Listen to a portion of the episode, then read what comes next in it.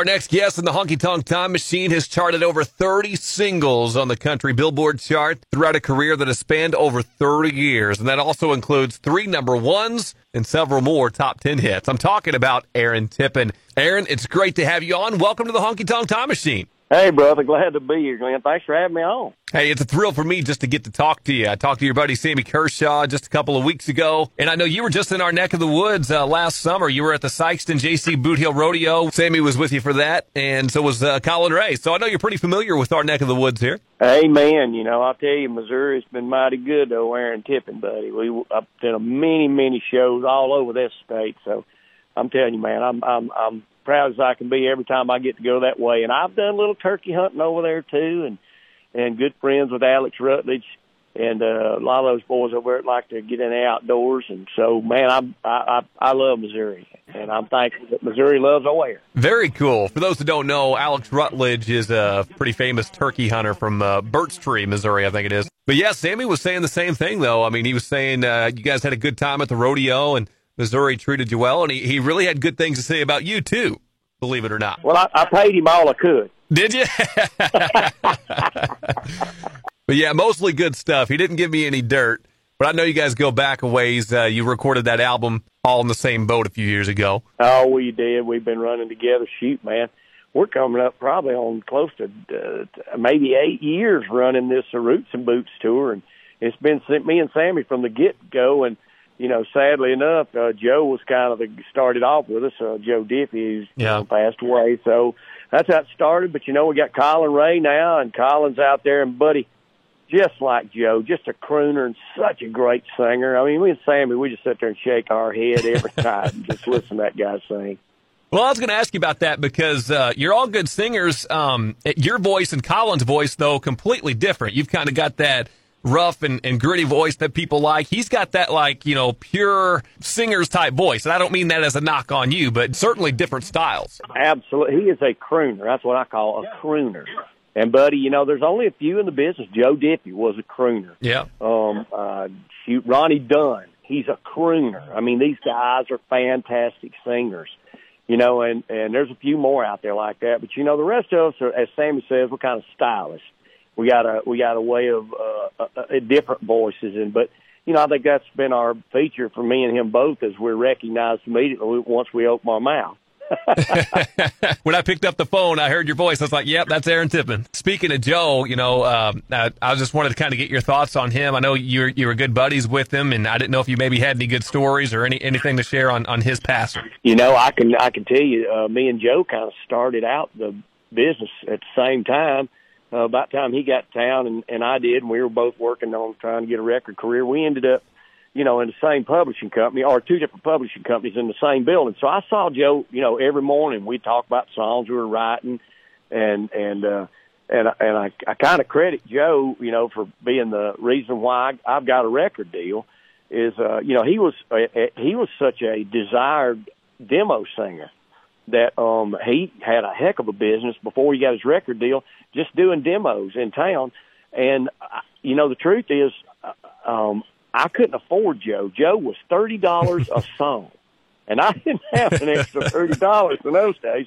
So I had to sing my own demos and lo and behold, RCA Records said, Well, who's that hillbilly? And that's how I ended up getting a record deal. So thanks to Joe not singing my demos, I ended up getting a, getting a job. Well, yeah, it all worked out. You signed with RCA, I guess there it, it was 1990 when you signed with them, right? That's correct. You know, and and uh, and shoot, then came the my first single, "You Got to Stand" or something. That got me on the Bob Hope show, Christmas of 1990.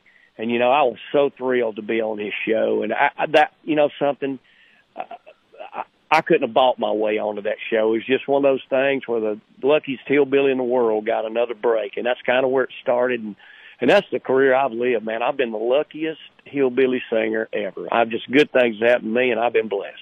Did the Bob Hope show, is that what kind of started your love for performing for the troops, or was that something that you always had and always aspired to do? Oh, you know, that's where it started. I mean, you know, growing up as a kid uh, during the Vietnam War, I saw our our uh, Vietnam vets come home to a very sad welcome. And uh, you know, I, after I went over there and entertained our troops for Bob Hope, I said, you know what? I said I'm going to build me a soapbox and I'm going to get on it, and I'm going to start crowing their names and and glorify them as much as I can for the sacrifices they they they give us. And you know, I, I've I've done it ever since, and I'm going to continue to do it until uh, there ain't no more Aaron Tippin. And and I want to talk more about that, but I'm going to revisit that when we talk about uh, where the stars, stripes, and eagle fly here in just a little bit. But you mentioned um, you got to stand for something. I know you, you co-wrote that song yourself, and that was the song that kind of started you all. So because you wrote it, did that come from like a personal place for you? Was that like kind of real life for you? Absolutely. Uh, you know, I wrote that with my good friend Buddy Brock. Buddy Brock's super songwriter, man. He's wrote all kind of hits for a lot of different people, and me and him grew up together in South Carolina. So when it came time to be in the music business, I I I finally packed my stuff and jumped my old Toyota Corolla and uh, drove up here to Nashville and started, you know, writing songs. And and uh, like a couple of years later, uh, I talked Buddy into coming on up and being a part of it. And meanwhile, we were already writing because I would go home every other weekend to visit my daughter. And uh, and when I do that, me and Buddy would get together, and the kids would play, and me and Buddy work on songs. And that song, you got to stand for something. That's exactly where it came from. A weekend in South Carolina, and and me and Buddy were talking about our dads and how much we thought of them. And Buddy is actually the one that said, well, you know, my dad always said you got to stand for something, you'll fall for anything. I said, I think that's a hit. And we wrote it, and boy, it was a big record for me. Every once in a while, you strike gold with a certain turn of phrase or just something off the cuff like that. And that's something that has stuck with me throughout my life. I mean, I've used that as a quote, always giving you credit, of course, but that's got to be one of the most quoted songs of all time, wouldn't you say? Well, thanks, man. And it, it's, uh, it's, I hear that a lot. As a matter of fact, I was, talking to the guy. We're building a new hangar down here at the airport in Sparta, um, and uh, Tennessee. And um, the guy that paved my parking lot, he he was telling me, you know, he said, "Man, Aaron, that song meant the world to me." So when I first got in this business, he said I was a little wishy washy.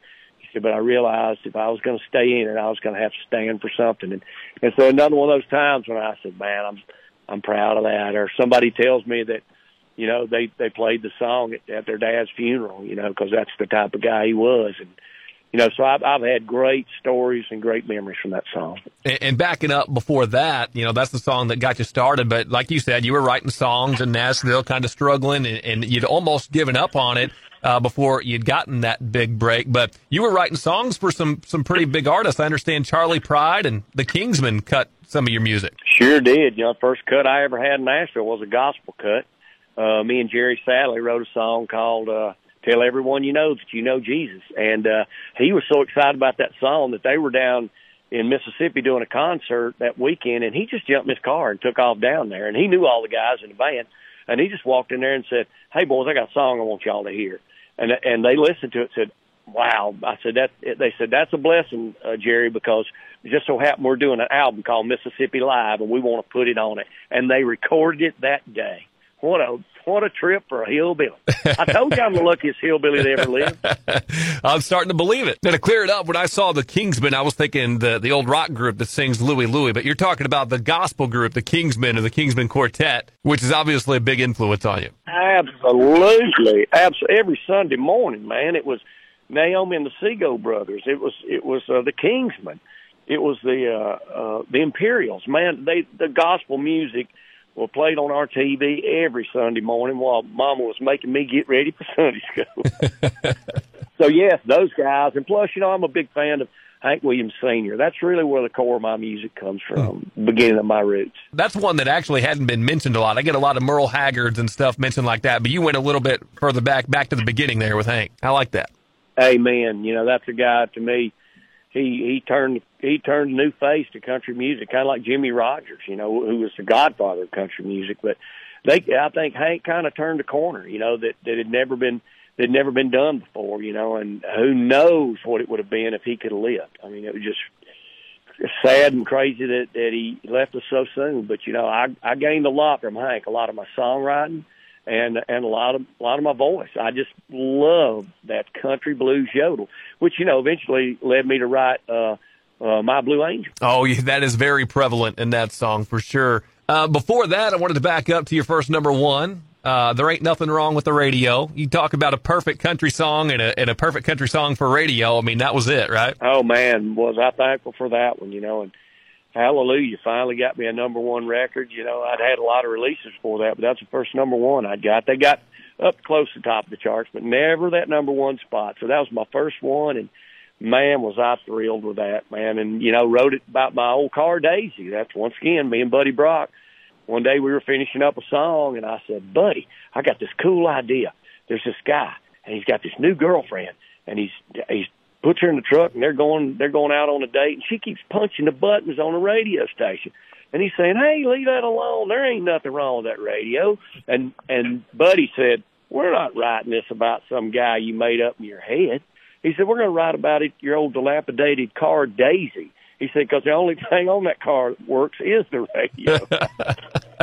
I loved it. It was such a, a great take and different from what we were hearing, you know, at the time. So it was it was awesome. So that's the first number one. You you were kind of known for making these kind of rough and tough songs. You know, you've got that muscular build, and and you were coming off as this you know rough and tough guy. And then in 1995, I think my favorite song of yours comes out. That's as close as I'll get to loving you, and that's a song that kind of showed a different side of you a little bit. And I think that's why I liked it so much. Absolutely, and that's a big hit for me. I, I have to say, I wished I did have wished I would have wrote it, but I did not write that one and uh and but boy it was a smash for me. I mean once again number one record. And and boy they were few and far between for me so it sure was nice to have that one. Was that a song that you hesitated to record because of that softer image or is that something you were looking forward to kind of showing to everybody? Well you know actually i did have some resistance to that song because uh, you know i was uh, you got to stand for something guy and this is all about some guy lusting after another guy's wife. So, so you know i was reluctant to do it but you know, I've never had one single fan that thought that the same way. They just thought it was a, a different side of Aaron Tippin and a great performance that they enjoyed, and that's all I've ever heard of it. So, you know, I, I, I there's one at one time I, I just oh, I overthinked it. well, sometimes it's better not to think. That's always my policy. But no, I never really looked at it that way. But I can see how you would think that, especially coming from your perspective and wondering how fans are going to receive it. But I always kind of respected the guy in the song for not acting on what he wanted so badly because she was with another man. So that's kind of the way I took it. Well, I appreciate that.